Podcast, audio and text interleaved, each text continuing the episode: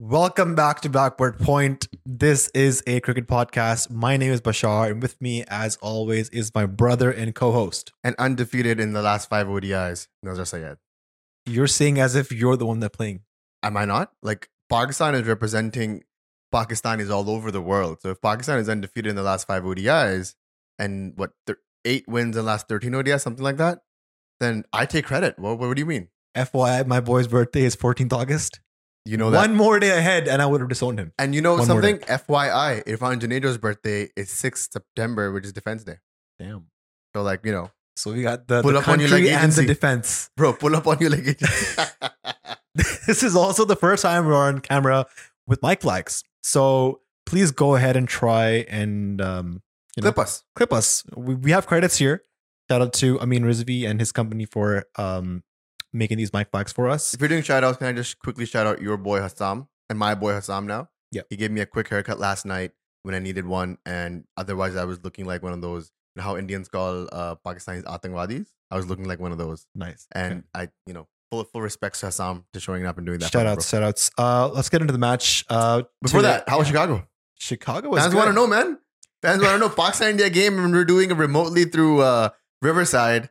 Where were you? How was your trip? Quick 30 seconds. Let's go. Man, it was hectic. Yeah. Uh, so I was on a trip with the boys uh, in Chicago, and I when I was planning the trip, I first checked Pakistan schedule, and I realized that uh, the India versus Pakistan match is on that weekend that I'm going, and um, it was just so stressful because traveling from Toronto to Chicago, it's like eight hours, and then the game's at five thirty in the morning. You're you're driving. You got to wake up in the morning. You got to watch the match in order to speak on the podcast, and then just watching the match to recording the podcast. Super hectic. Yeah. On Did you first time feel like the podcast has become a job? yeah, but it's a fun thing to do. Yeah. right? Like it's it's fun, but also I want to be informed. I want to be knowledgeable about the Yeah. match. So you just can't just sit here and be like, okay, I, I read this stuff off Cricinfo. This is what I think. You had to watch that spell from Shaheen in order to really speak about it. Um, but again, it's just it's fun. It's we've been doing it for fun, but now we have an audience, so there is a bit of added pressure. Um, because the more people that are watching, the more criticism, the more critique, and the more people get stringent on every single thing you say. Yeah, you have to be a lot more accurate than, you know, if, if we were just talking off the cuff um eh, on our dinner table. Like you have to know your facts. You have to know how certain players' names are performed. Uh certain players' names are pronounced. Uh, there's this really fun bit going on uh, on the Grade Cricketer where they apparently took Nepal's name wrong. Like they called it Nepal instead of Nepal, which is how we pronounce it. So they've just been going off on that. And like that's sort of the pressure that you have to deal with when you started to like make it big, quote unquote. Because you know, we do have now 12,000 people subscribed on our YouTube, about 15,000 on Instagram, uh, I don't know, 10,000 on TikTok. Like it's crazy, right? And so people are thousands of people are literally like tuning in to make sure that you're you're okay. So there is added pressure. That's why uh, one of the things that people kind of uh, buzz us off on is why our our episodes are a little bit late. Like the game ended about 10 hours ago and, and our episode is just getting like recorded and it's going to come out in the next few hours. But that's because we're trying to make sure that it's accurate. Our, our opinions are set in. It's not off the cuff. It's not emotional. Like Bashar always has notes ready to pull stuff out of. Um, so like that's why it takes a little bit longer, but it's always a bit more fresh. Yeah, yeah, well said. Uh, so today was the first game of the Super Four stage, Pakistan versus Bangladesh. Always a good match. The boys were back in Lahore today. You know, there's something to be said about them being in Multan to Pallekele to Lahore and now back to Colombo. Different discussion. Very, very pissed about the whole scheduling of everything. I think and- we've discussed this quite. we discussed this, but it's just it pisses me off because now I can see how tired the guys are, and I was just Imam Ul Haq had a cryptic story that he posted on Instagram. not, where it it, was- was, not cryptic at all. I think and, it was, he um, was saying exactly what he felt, which was like, bro, what is this? Same thing. It was, it was just it's just crazy. It's a lot of fatigue. Um, so Bangladesh wins the toss. They elect to bat first. Uh, Lahore's pitch is typically like a batting wicket, so you, you expect to score like 270, 280, 300 maybe. Yeah. But they're against Pakistan's bowling lineup. Naseem Shaheen strike through, early breakthroughs there. Haris Rauf comes in, provides us with uh, another early breakthrough, which is his 50th ODI wicket. Uh, he joins an elite list of becoming the fourth fastest to that milestone from Pakistan. Now, the reason why I say it's an elite list is because it's Hassan Ali, I believe it's Shaheen Afridi, Waqar Yunus, and then Haris Rauf. Waqar Yunus and Haris Rauf were tied for 27 games. Yeah. So um, it's just that's a good list to to be on uh, if you're starting off as a cricketer. Um, really good signs for Haris Rauf. He's become a a wicket taker in the middle over, sort of like what Hassan Ali was doing back with us in the Champions Trophy in 2017. Um, sad that he was the fastest 50th, then he sort of just fell off and never became the bowler that he was supposed to be. Was he not the player of the tournament in the Champions Trophy 2017? He was, yeah. That's crazy to me. Like just thinking about that is insane. Yeah. Because he's like currently nowhere to be seen. He's he's, he's tweeting funny things at Shadab, but that's about it from him right now, which is insane. Like you know, a lot of things to attribute to that fall. It could be because selectors moved on. It could be because his own fitness wasn't really helping him out. Uh, He, he was out of form. Like the out whole of form, out of 2021 T20 World Cup, he just wasn't there. Like bowling Even no though- balls, wides, even though Babar was pulling through for him. exactly. And then that drop catch with of Matthew Wade. Um, I've heard him talk about it in interviews how everywhere he goes, people keep bringing that drop catch up, which I think is so toxic for fans. I know it's traumatizing, and just on that same note, Saeed Ajmal often says that he was the number one bowler in the world for like a period of three years, which is insane. But people who meet him still talk about that over he bowled against Michael Hussey in the 2010 T20 World Cup semifinal. Yeah, Which is you- sad, man. Like the, the man's career's over. He was a great bowler. We didn't know how great he was until he left. Um, But that's and- the same thing. Like, do you think when people run into Rahat Ali, they say, "Yo, I love that spell you did against England in Dubai"? No, they talk about that drop catch and Wahab Riaz's only good fast bowling it spell in vain. in vain, literally in vain. But like that's the one that people keep referring to when they see Rahat Ali. I'm hundred percent sure that's the legacy he's left behind. So it's it is it is sad in a way. Like you know, uh, I think about uh, what ifs. You know, that was a section that we were gonna do in our podcast eventually, maybe on the Patreon. Ha ha ha! Wink, wink, wink. Nudge, nudge, nudge. Um, but we talk about what ifs, and I think about this all the time. Is like, what if Imran Khan had actually not won the '92 World Cup? What if he lost in the final? What happens then? Right. So, like, legacy is a very weird and fickle thing, and uh, people shouldn't chase it because you know you never know what you leave behind. Shahid Afridi statistically is the most mediocre Pakistani player ever. That's statistically true. I don't believe in that stat, even though you know numbers don't lie. But he is also at the same time the greatest legendary, a superstar, almost like rock star ish cricketer Pakistan has ever produced. And you still see that those effects now. Like he gets sold for hundred thousand dollars in GT20 based on pure legacy and what he used to do. So yeah, lots to say about that for sure. Uh, I think uh, so. It's good that Haris was on this list, but I think a bowler that can actually break this record from Pakistan is Naseem Shah. He needs 18 wickets in the next uh, 10 ODIs to break Hassan Ali's wi- uh, record for the fastest. Very doable. Very doable. Very doable. Also with the form that he's in, and his even his current ODI stats are absolutely insane. I think he has 32 wickets in 13 matches, Wait. That's crazy. and he just started playing ODIs like last year. That's crazy. People sometimes I sometimes forget how young Naseem is and He's how 20 early, years old. How early he is in his career right now. Like he's literally in the early days. But it's just the impact that he's had like right from the get go is that people think he's been there for years, but that's not true. Naseem was always that prodigy, right? Like you, I heard Naseem back from his under 16 days. There was always like clips of of him bowling in like a domestic match or under 16 World Cup. Um, and then he really came in the ni- limelight when he went to Australia uh, for that for that tour that you know his mom passed away the night before his Test debut. So and he just balled heat in that match, which is insane considering the loss he had. But again, that was just glimpses of what a baller he can be, and like the only way from here for Naseem's up. Right, he's only gonna get better, only gonna get more fitter, um, more skillful, more experienced. Um, so so can't wait to see what he achieves by the end of his career in partnership with Naseem Shah, sorry, with Shaheen Shah. Um, and then with the, the trio that we have going with Haris, Naseem, and Shaheen, like if if one doesn't get you, the other one will. Yeah, now I think we we're forgetting the very most important person right now in this Pakistani cricket team. And it's not who you think it is. It's Rana Faheem Ashraf. the trio, it's it's a it's a quad, bro. It's a quad. It's a car now. Actually. I, I forgot to mention that point. So the, the one change that Pakistan made going into this match was Mohammad Nawaz out, Rana Faheem Ashraf in, And that I feel like was a tactical decision just because. So, firstly, the Pakistan team is being managed by Rehanul Haq and Hassan Cheema, two guys who were with the Islamabad United team, helped them win two titles. They're very statistical based guys. They are all about matchups, stats, data. And I think they advised Babar Azam that, hey, listen, Bangladesh has, I think, four or five left handers in their top seven. It might be a better option to pay Faheem Ashraf over Mohammad Nawaz because Mohammad Nawaz is the left arm spinner. The ball's going to spin into them. It might be easier to play. So it might be a better option to play Faheem Ashraf. So Tactically, they were right. tactically, Faheem they were gets right. Shakib. He got he got the big wicket today, but just generally speaking, I don't see Faheem as a threatening bowler.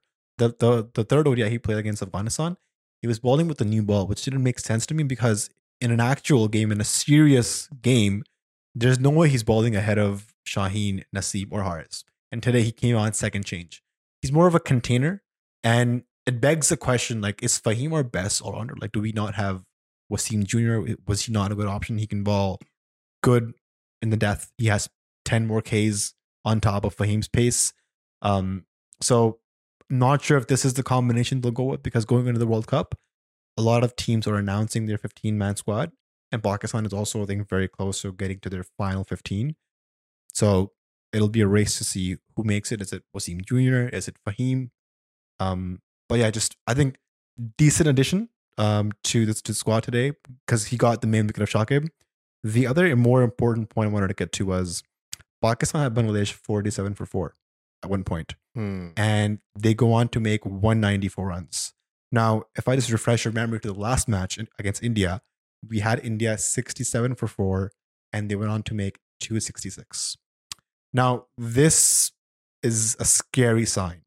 It shows Pakistan's middle overs bowling is pretty straightforward It's helpless. teams are managing it. Nawaz and Shadab look like stock bowlers. Shadab has not been at his best. Um, and it, it begs the question is Pakistan missing a wicket taking bowler in the middle overs? Maybe, maybe in the face of an Abrar Ahmed. But what I'm also concerned about is like, okay, Shadab and Nawaz are stock bowlers, but Shadab has never been this bad. Like he is dropping his length, he's giving it short, he's giving it like right in like super full. It's the ball, he's not letting the ball turn and full tosses in the game against India. Like, okay, it was another thing to say that Shadab is bowling great, but they're just managing him well. That's not the case. So Shadab is not playing to his full potential for some reason.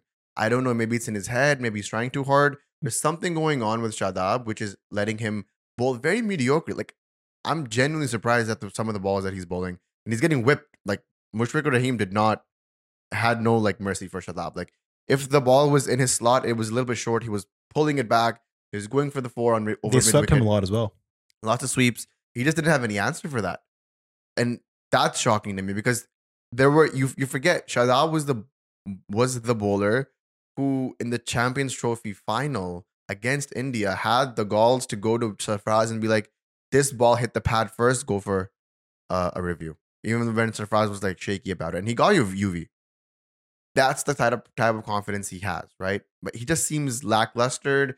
Um, like there's no way they're dropping Shadab. Like Shadab is not being dropped, but there, I don't know. Somebody needs to talk to him, set him aside, give him a good like pep talk. Mickey Arthur, Bobby, whoever has to do that. Somebody has to go and speak to him because he is the VC. Yeah, I was going to say. He's the most senior player after Babar. Maybe not in terms of experience, but I'm talking about in, in terms of maturity, in terms of status in the team. So he needs to be in his A game uh, in order to sort of bring out the best out of everyone. And yeah, we understand that Sh- Shadab is an all rounder. You know, he's going to get to eight to 10 overs in the middle, and then he's going to come to bat.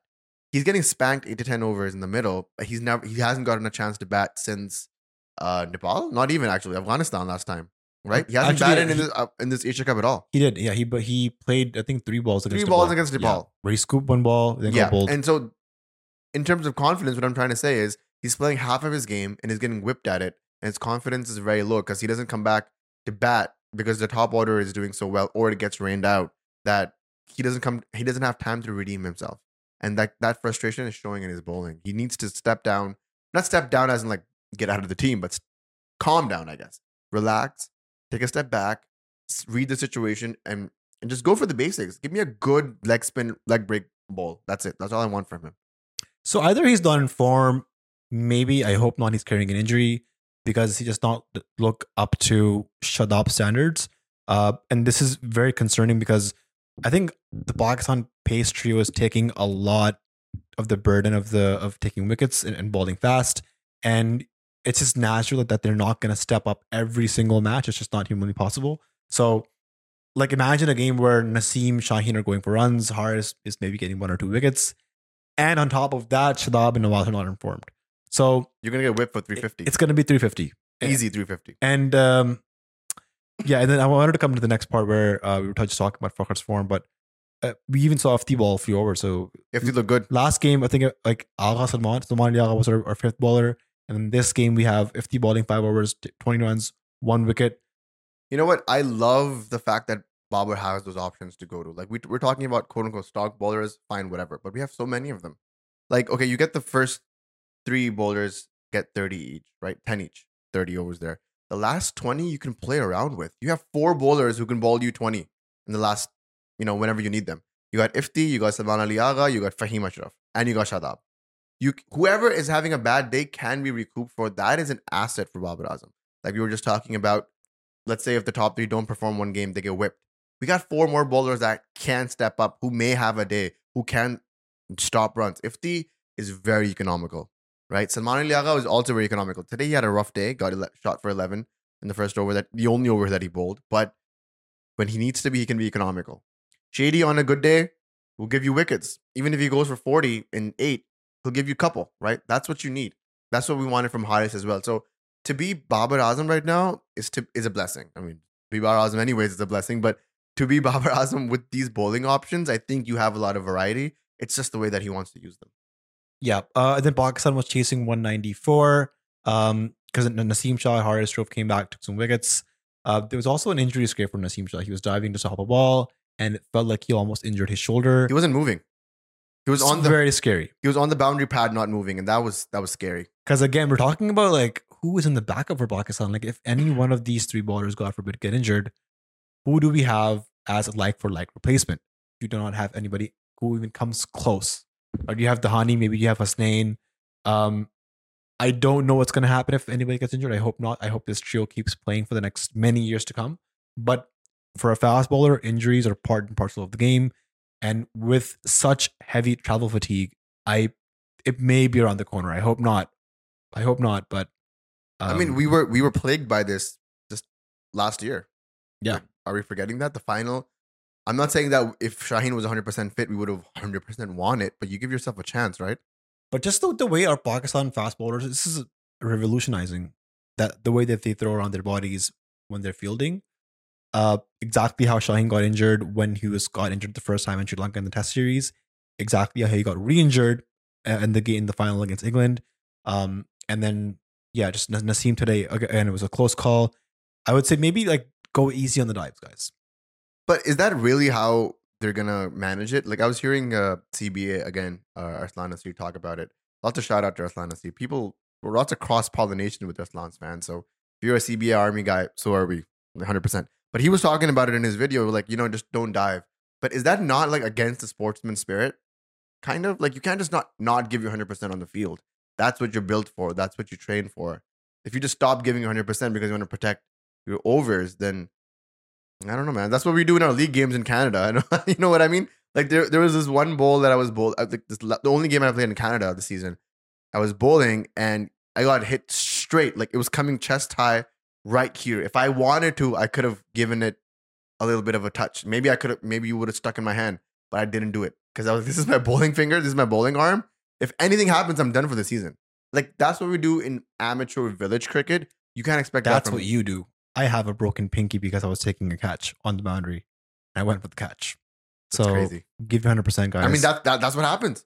You're a pure example of giving too much for a small cause. Like if if if um Naseem gets injured during a Super Four Pakistan Bangladesh game in Lahore, is it worth it?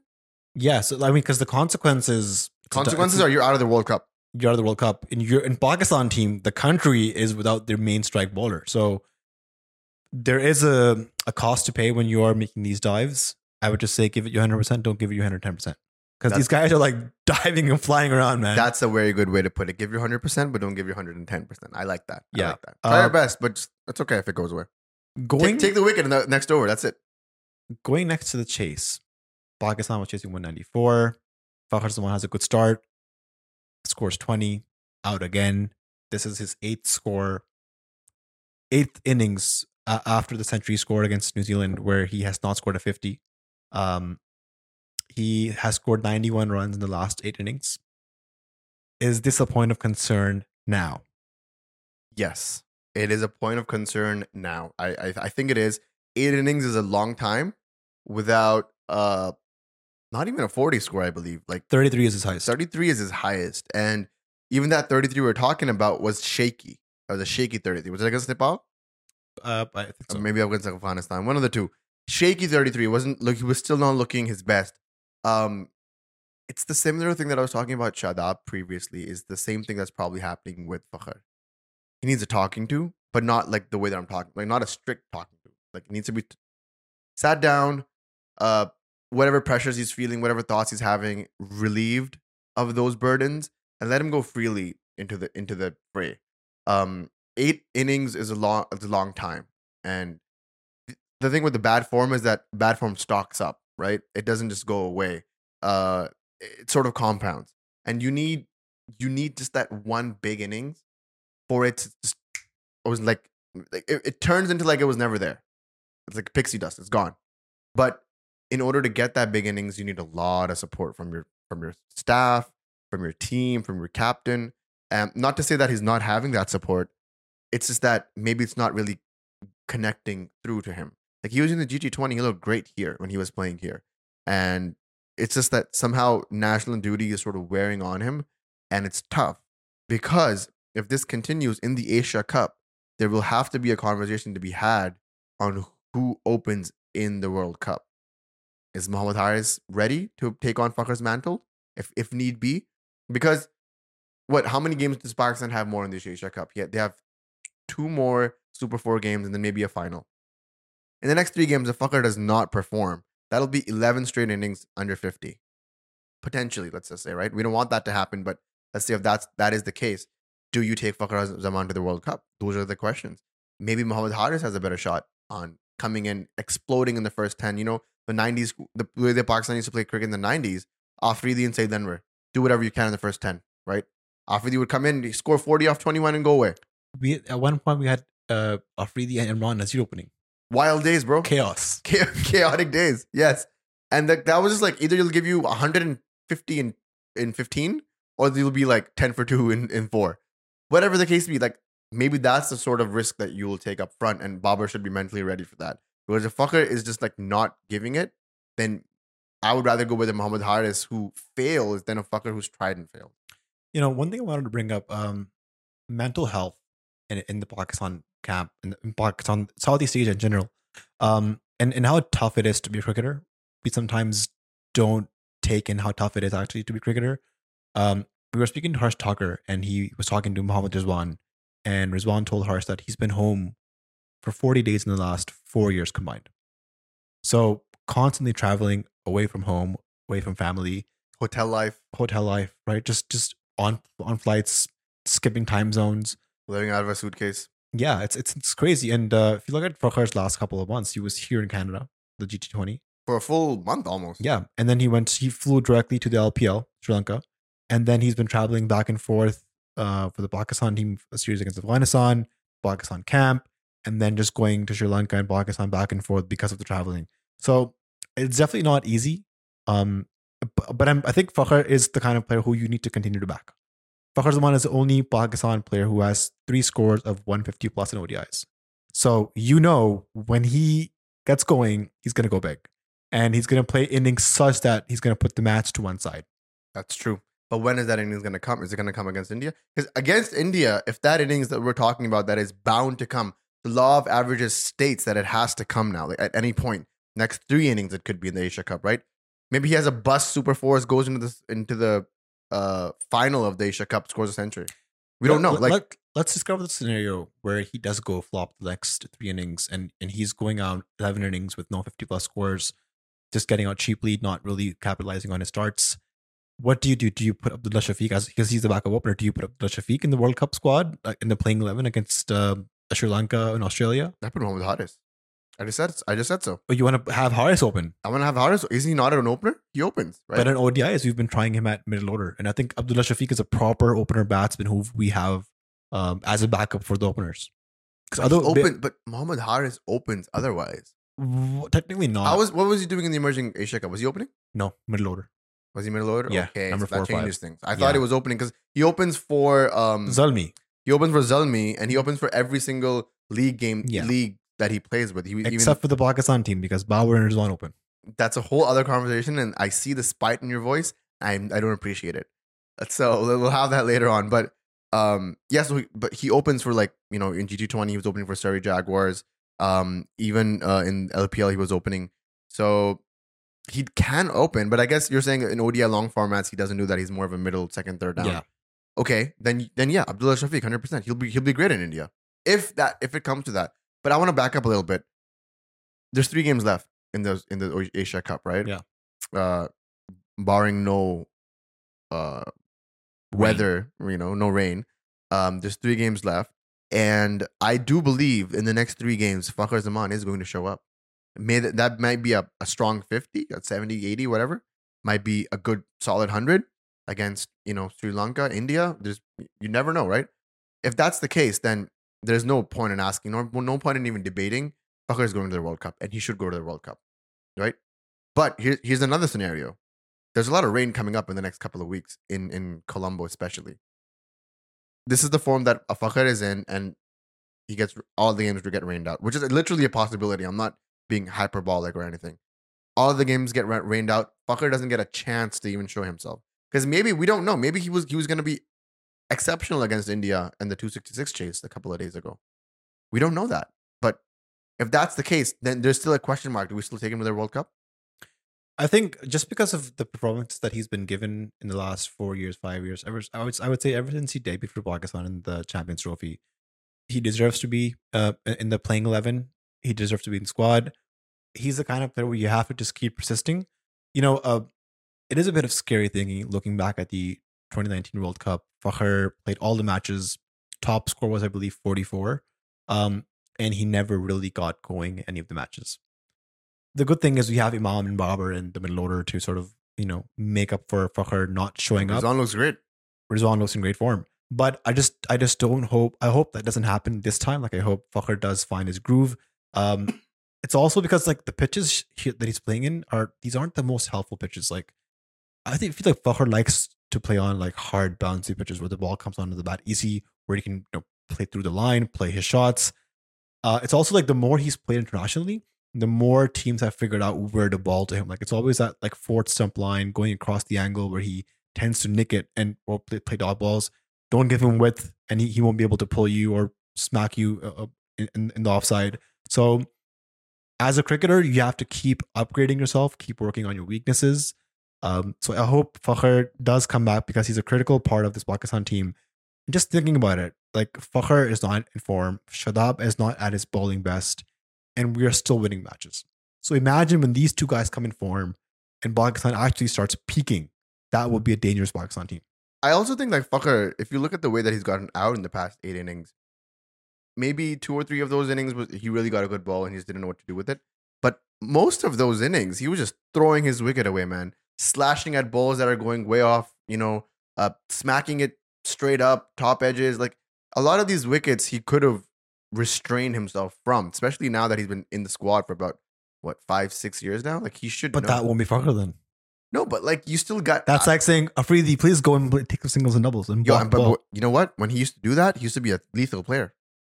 I was watching some of the early 2000 Pakistan matches, and when Afridi used to play sensibly, and there are innings when he played sensibly, well, he had a solid punchy cover drive. Like he could bypass, bisect fielders, and there's nothing wrong with that. If Fakhar comes in and with that attitude, that you know what, I'm gonna stay because he's playing. Even today, he played 30 balls for 20. Right? That's I don't mind 30 balls for 20, but then turn those 30 balls to 20 into 60 balls to 50 80 balls to 100. Give me that. That's what Babar does, pacing his innings, right? I feel like bu- before Fakhar can really pace his innings, he throws his wicket away. And that's where I think the the mental fortitude comes in, which you were talking about, the mental health situation. Um, we were talking to Azam Khan about this, and you know, Azam gets bullied a lot on social media, on on just in, in person as well. When, when when he's playing for XYZ team, he gets bullied a lot. There is no infrastructure in place in the PCB for that kind of handling that kind of pressure. Um, if Babar, Azam Khan's therapist is Sarfraz Ahmed. I mean, it's a great therapist, but like he's not certified. You know, there needs to be somebody. But we've been. This is a longer message, a long longer podcast. But PCB having a um not just PCB, I would say like the ICC sort of mandating this would be nice because I mean, ICC mandates physiotherapists, right? You get hit in the head with in the ball, you the match stops so that you get a concussion test. What about mental health, bro? That thing, that thing is, it's true. Like that stuff really affects cricketers, especially when they're in these modern day cricket, which is just hectic. It's gruesome. It's over and over and over again. You need a break. You need someone to talk to that is is partial, uh, sorry, impartial, I should say that can help you out. And I think if somebody in the camp can do that for Fakhar, doesn't have to be certified right now, but if somebody can do that, then you'll see Fakhar a brand new man. We've seen Ben Stokes take a break from cricket because of his mental health. We've seen Virat Kohli. Glenn Maxwell took a break. Virat Kohli took a break. We, he was just talking about this. He took a break from cricket. He said, "I didn't, I didn't not touch a bat for 30 days straight. First time in his entire life." But at the same time, they're Ben Stokes, Virat Kohli, Glenn Maxwell. Like Fakhar Zaman, if he if he takes a one month break, if Abdullah Shafiq scores runs, people are going to forget about Fakhar Zaman. You people are going to Abdullah's playing ball. Let's just keep him there. So there's that bit of insecurity in the Pakistan camp, and typically, if you're not a huge name in, in the game of cricket, you'll always have that uncertainty. Like is Fakhar not a huge name in Pakistan cricket? I think he is. I think he fits into uh, the eleven for every format, maybe even Test as well. Really? Yeah. Well, I don't know about that. that's okay. a, that's I think this is getting a bit too long. Let's move on to uh, Pakistan Chase. So Fakhar gets out early. Um, I wanted to have some appreciation for the Bangladeshi bowlers. I thought Bangladesh has a really good bowling attack right now. Three bowlers, um, everybody who bowls 135, 140 plus, they can swing the ball. We saw Shoriful swinging the ball light, left, right, center, uh, set up Fakhar Zaman perfectly. Two, three outswingers, one nip ball, nip back off middle stump, got plum LBW. Um, and even Taskeen is one of my favorite bowlers uh, in the world. Just I love his smooth action, its whippy run up. Um, in his delivery stride. Um, and also this new guy Hasan Mahmood. So also has a very clean action. Saw him last time um, in the tri series against New Zealand, the Pakistan had last year before the World Cup. Oh, um, oh yeah. And and this is a good bowling attack from Bangladesh. It's it's young, they're up and coming, um, and they're without a Mustafiz. So add a Mustafizur Rahman in this bowling attack, and it'll be even more quality. Plus Shakib as your spinner, Mehidy Hasan as your spinner. Um, given the right conditions, I think these uh, this can be a good bowling attack, and they did trouble Pakistan shortly. At the same time, they got a lot of assistance from the conditions and the pitch. Like Babar Azam got a, a tough tough ball. Ball just stayed low, inside edge off of his the bottom of his bat, gets bowled. Oftentimes, the thing is where it's become such a norm where it becomes headlines when Babar Azam does not score runs That's crazy, versus when he does. Um, and that I think it's a good thing. It shows how consistent Babar is. And it's like, if he's scoring 100, it's like, okay, that's just another day at the park. But this, the day he's scoring a 15 or a 20, my God, Babar's scoring like single digits. What's going on? He's not scoring a 50. So that's just a standard that he set for himself and for the world to follow. I didn't think Babar got unlucky today. Yeah, Babar definitely. That ball um, kind of reminded me of uh, what was it, Mohammad Asif versus Tendulkar in Karachi? Remember yeah. that ball? Yeah. Kind of reminded me of that. Tendulkar also got unlucky there. Um, yeah, definitely stayed low, hit the inside edge, uh, came down and attacked the stumps right after. You can't really do much with that. Uh, you can't really dog Babar for that either. Like he he he got contact on the ball as well. If it was even an inch higher, it would have been stopped. But you know, this thus was the situation. Thus was the state of affairs with the pitch in Lahore. Um, Babar looks fine to me, to be honest. There's nothing to worry about. I also think one thing that is missing from Babar's uh, Arsenal, or not Arsenal, but like you know the the pin that he has not pinned yet on his shirt is having a big score against India. He has a high score. He has says 49, I believe, not even a 50. So it's about time. In ODIs, I'm talking about. And people are gonna be like, "Oh, he scored 152 for zero." I remember that. I was there.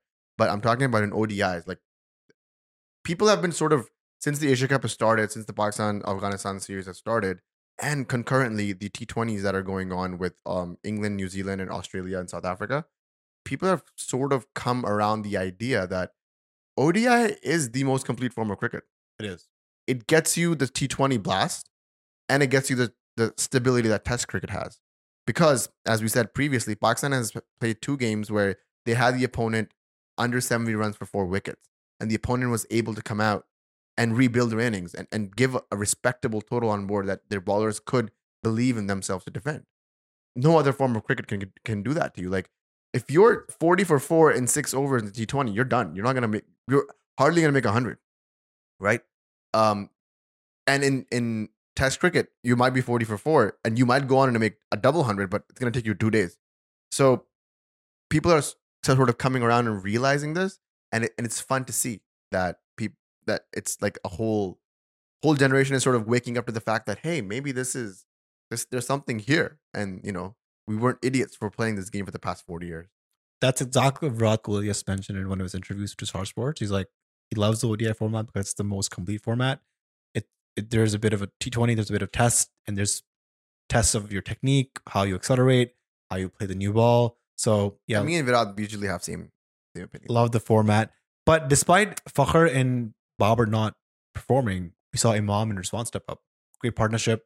Um, some were saying they were a bit slow, uh, but I think Imam did cover up later on. Same thing with Rizwan. Rizwan had requested Babar in a press conference that he wanted to bat at four, number four in ODIs. That was his preference.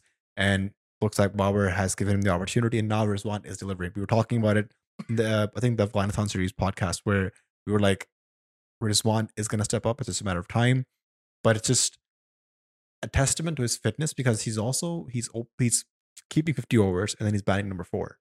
And if you lose a couple of early wickets, you're like on the field for like 80 overs, 85 overs. So it is a testament how fit uh, Rizwan is. Yeah, but like every time he keeps, like he'll he'll the team will bowl like a stock delivery, good length out of off. You know, somebody will slash at it, miss, and he'll hit his gloves, and he'll pretend like he's just broke his arm. Like, what's all that about?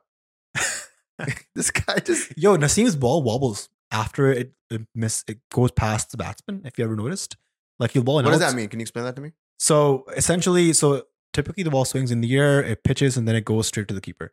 His ball swings in the air, pitches, and it swings again after pitching behind the batsman to the keeper. So that's hard to keep. It's almost like keeping in England where the Duke's ball is, because the Duke's ball wobbles around all day long. Doesn't matter where it is after pitching in the air, um, which just makes so much tougher to to keep. And also, he's bowling at 140 plus um, kilometers, right? So anything that hits his fingers, not straight into his, his palms, is going to really hurt his fingers. Um, There's a lot of padding in there, bro. I think we were talking to was it Haris or Azam where they were showing us their fingers and they're like, "This is because we're keepers." Haris. Haris, right? So, um, He was like, I don't, I, I don't really enjoy keeping because this is what happens to your fingers. yeah, Yeah, it was Haris. Haris was showing us his fingers, and they were all crooked. And he was like, "You go see Azam's fingers, go see Sarfraz's fingers, go see Rizwan's fingers. They're messed up." And you know what? Um, literally a few hours later, I shook hands with Rizwan in the lobby, and his fingers are all messed up. Like they're all like weirded Yeah. out. that's the price you pay for being a keeper against uh, quality blocks and bowlers. There's a conversation happening on, on the internet where people are saying Pakistan played slowly uh, because they were in a position to win by a big margin, which they did, but they could have won by an even larger margin to sort of get ahead of the net run rate because there is a lot of rain coming up. And if Pakistan had chased it down earlier with, you know, maybe eight wickets in hand, nine wickets in hand, they would have had a huge bump to the net run rate. Did you feel like Pakistan played slowly? I did feel like Pakistan played slowly, but not as slowly as people are trying to make it look like. Like this game was not won, won on the 50th over. It was won on like the 38th over. So we're what are we really picking at nuts here? And the um the the run rate right now Pakistan has is plus 1.5, which is great. Like yeah, Pakistan had a plus 4 non- net run rate in the group stages because they beat New Zealand they beat Nepal for by 238 runs. That's not going to happen all the time. Bangladesh is a formidable side people keep, especially Pakistanis, because we've sort of beaten Bangladesh in situations where Bangladesh should have won and we sort of snatched victory from their jaws. People just think that Bangladesh is just any other team. This is a formidable side. They beat India 2 1 in, in a series, they beat Pakistan 3 0 in a series um, recently, like a few years ago. So people do write Bangladesh off like that, but you know, I think I think that was fine. I think Pakistan is going to make it through to the final. Does anybody have any other opinions on this? Because if you do, you are completely wrong. There's no way Pakistan is not making it to the final. I think uh, so. They face India next. If you're just looking ahead on Sunday, um, in Colombo, forecast does show a lot of rain, and then Pakistan plays Sri Lanka on the Thursday again in Colombo. So the, the Asia Cup, I think everything is now going to happen in Colombo. So everyone's going to Colombo now. Um, there is a chartered flight uh, that is leaving, probably already left. All of them were in one flight, right? Yeah, so it's a charter flight by the PCB going to Colombo, um, and the the forecast doesn't look good. I have a There- There's rain every day. We might see reduced over. We might not see games. Um, and this is going to be a huge blow for the broadcasters. That's where everybody makes money: ads, Star Sports, rights. Um, Yari Sports informed me that it's 30 lakh rupees for 30 seconds of ad space. Yeah. So so imagine that ad space is already sold. So it's just a matter of having the match and, and actually redeeming uh, that money. So for the games not to happen here, it's going to be a huge loss, you know, for the fans and for the, from a the money and broadcasting point of view. I have a question for you. So the, a charter flight flew from Lahore to um to Colombo, right? What six hour flight about? Yeah. Five, six hour flight. Sure. There's only so many business class seats. Who got the business class seats, you think? Those are about 15, three teams, 45 people in teams plus staff. So we're looking at about 60 to 70 people in that flight. There's only about 30 uh first class seats. Who gets first class, bro? That's a good question. Uh, I think it depends on the team and the management. the same thing happened to the Indian team. I think they were traveling. It was some tour, and I heard Virat Kohli say that the players had given up their business class seats for the fast bowlers because they're the ones bowling long spells and like you know really putting their mind, body, and heart into every single ball. Um, so I think they, they gave their business class seats to Ishant Sharma, Bhuvneshwar Kumar, Mohammad Shami, so they can have more relaxing time on the flight. So I'm not sure if Pakistan will do the same. I would have given my um, business class seat to somebody like a Shaheen or a Haris. Bro, get some rest. We need you guys. Yeah, hundred percent. So you're saying Taskeen and Naseem are sleeping in business class with Babar and Shakib right back there playing Ludo. Could be possible. Anything else uh, before we wrap this one up? Uh, I think we should actually, you know, because we're in the Super Fours now, we should sort of talk about the whole Sri Lanka Afghanistan thing a little bit in the last game. Yeah, crazy. We watched the last few overs, and um, I think there was a miscommunication uh, on the part of the, uh, the the Afghanistan data team. They weren't able to relay the information that, despite Mujib getting out, they could have still been able to chase. So um, I have a question on that. Shouldn't the match referees be the ones to inform you on all possible situations, or is it the team's headache to figure that out? it's it's tough to say. I think Duckworth Lewis is something that um, the match referee informs you of.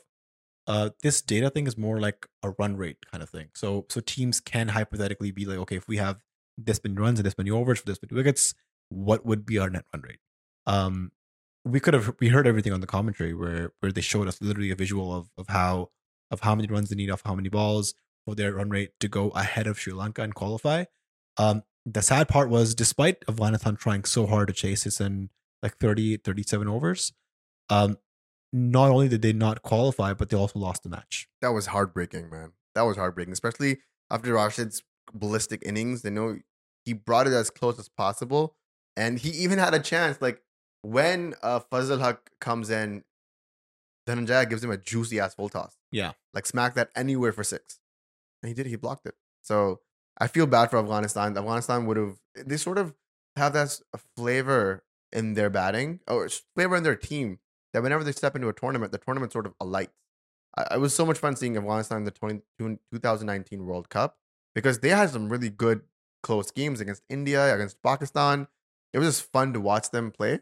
And uh, e- even the last Asia Cup was fun because of them being in in the Super Four. So, you know uh, tough, I, but- want to say one thing here um just because the acc can have more india pakistan matches they've made the groups in a weird way. Ideally this would have been six teams all in one group. Everybody faces each other once. Top four teams can play playoffs. That i think is a reasonable format. That would give more games to nepal against afghanistan against bangladesh against sri lanka. You've literally put nepal in a death pool right? You they're facing pakistan and india. Both smashed them over, right? Afghanistan, a good team, like you mentioned, Um, they bring a different flavor into the tournament, and they've only played two matches and they're all out. I would I would like what you just said better. Like give me a top six, right? If if we were to restructure the uh Asia Cup, this is how we would do it. Six teams, one group, one pool. Everybody plays everybody. Top four goes into the playoffs. Give me a semifinal. Give me a final. That makes sense, doesn't it? Or you just qualifiers, eliminator, qualifier two, final. Like how, like how the PSL happens. Sure. Yeah, give me that as well. If you want more, that that's a good way to have more box Pakistan India games. Um, but this is just it's sad because Nepal, Nepal versus Afghanistan would have been a good game. Nepal versus Bangladesh would have been a good game. Yeah. Even Nepal versus Sri Lanka, there's there's stuff there that Nepal could have got. Plus, they get more exposure. They play more international cricket. They're on big TVs. Broadcasters are watching. You know, some, certain players get contracts. They can start careers, etc., etc. So, again, we can talk about and we will talk about how mismanaged this entire tournament has been. I said it again in one on one podcast previously. This seems like one of those league games that you play in Karachi amongst friends. Oh, you know what? You know, I can't come to Gulshan to play. You come to us in defense. Oh, I can't come to defense. You come to jo-" like it's kind of like that. Um, not to just say that the ACC uh messing up the Asia Cup, but even the World Cup is a little bit underwhelming. Like it's a month. Do you remember in 2019 the 2019 World Cup was announced? You and I got World Cup tickets in 2018. One year before. We got our at least eight months before we had Pakistan, South Africa, Pakistan, New Zealand tickets. People in BCCI just released four lakh tickets, 400,000 tickets yesterday, a month before the World Cup. Like, what are you talking about? And that's just to say that these are the tickets released. Don't even talk about visa applications. If you're a Pakistani trying to go see the World Cup, can you?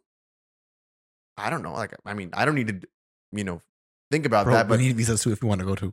do you really? I think uh, Canadian yeah, citizens need visas. they have a this dual ci- citizenship thing where Indians can't can only hold one passport. So if you're on a Canadian passport, you probably need a visa to go to India. That's insane. I'm no immigration lawyer, but that's just what I That- think. if that's true, if we need a visa, that's, that's wild. But I don't mind. But I'm just saying, like, but okay, Canadians getting visas to India a lot more likely than a Pakistani getting visas to India, right? Yeah.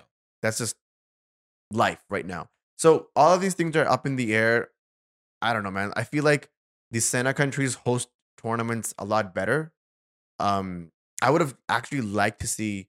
I'd like to have seen Pakistan actually try and host this whole thing together and see how it happened. Maybe it would have been fun. The crowds are great.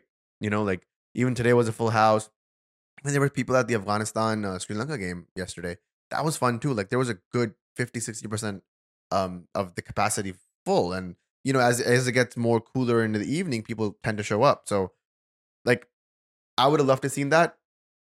2025 Champions Trophy is still slated to be in Pakistan. If that happens, I hope this is a lot more managed than than this has been because honestly, it's been a shame. Like we we have had experiences with the ICC. We have gone and seen matches. We have booked tickets. We've booked um, hotels, Airbnbs, all that stuff in different cities in the UK, and have gone and seen matches with no hindrances, no hindrances at all. Our tickets were mailed to us at home. Do you remember that? I remember that. That was so cool. Like we have ticket stubs in our wallets still because we, that was happened. You you what that does is you basically create memorabilia. You can save that. I can show that to my kids. You can show that to your kids whenever. None of that is available right now with the ICC. There's no hype. Like Arslan Nasir keeps talking about this. There's no hype for this World Cup yet. It's a month away. No songs have been released. No promos. That one disgusting ICC promo that was released was just abysmal. Like I don't even want to talk about it. What's going on? I don't know. good rant to end the podcast. Uh, thank you for listening to Backward Point. Uh, if you're watching us on YouTube, please ensure you subscribe. If you're listening to us on any of the audio platforms, please ensure you leave us a rating. That just helps uh, the podcast reach a bigger audience. Um, lots of things in the works. You'll see us here after every Pakistan match, um, and hopefully other big news, or other big stages. We Yeah. always have the option to emergency pod if we, there's a game that's like if India gets knocked out, there's an emergency pod waiting to happen, right? I'm there. I'm there the night before. also, uh, the night before. Excuse me. I just wanted to quickly say people have been noticing that I've been coughing a lot. I've just been a little bit sick, and I apologize if that's been a nuisance for people when they're listening on audio platforms and stuff. So How dare you cough? how dare I cough, right? Um, that being said, there's also an option on YouTube to send super things. Um, if you go on, if you're watching us on YouTube, you can see that there. Um, just click that. You can send us thanks. That really helps promote the podcast as well as to help us like run stuff here behind the scenes. It's actually uh quite an expensive operation. All of this that you're seeing. Um, so that helps. And very, very soon, I would say in the next few days, you'll see a Patreon launch news um, coming soon. So, you know, people have been asking for that. They want exclusive content, they want exclusivity between you and I with the fans. So, if that's something you're interested in, keep an eye out. There's going to be a couple of tiers, and it's going to be great for people who want to engage with us. Um, also, if you're on Spotify, there's an option to subscribe and all that. If you want to do that, go ahead. Everything helps. Every little uh, bite helps to feed the feed the beast, which is this podcast. And uh, we're about to cross twelve thousand. Thank you very much for that. We never thought we'd hit that number. You want to talk about that a little bit? Yeah, this is insane. Actually, Right? We never uh, thought we would hit like the, the spin numbers this quickly. But yeah, just we always felt like this podcast was always good. We we were, regardless of if we had gotten the players, if we had gotten distraction or not, we were gonna do two years, hundred episodes, um, and then And then see what happens. and then see what happens. But yeah, I'm just glad we found the audience. We found uh, the community that we were trying to build for a very long time, and I think uh, it's only going to get better from here on over, onwards. And I'm just so excited to see where we can take this podcast in the next coming months and years. Stay tuned. There is a lot of good things in the coming. More guests, more high profile names. Can't disclose much, but uh, yeah, just stay tuned. Thank you very much for following us on this journey, and uh, we hope you stick around. Thanks. Cheers.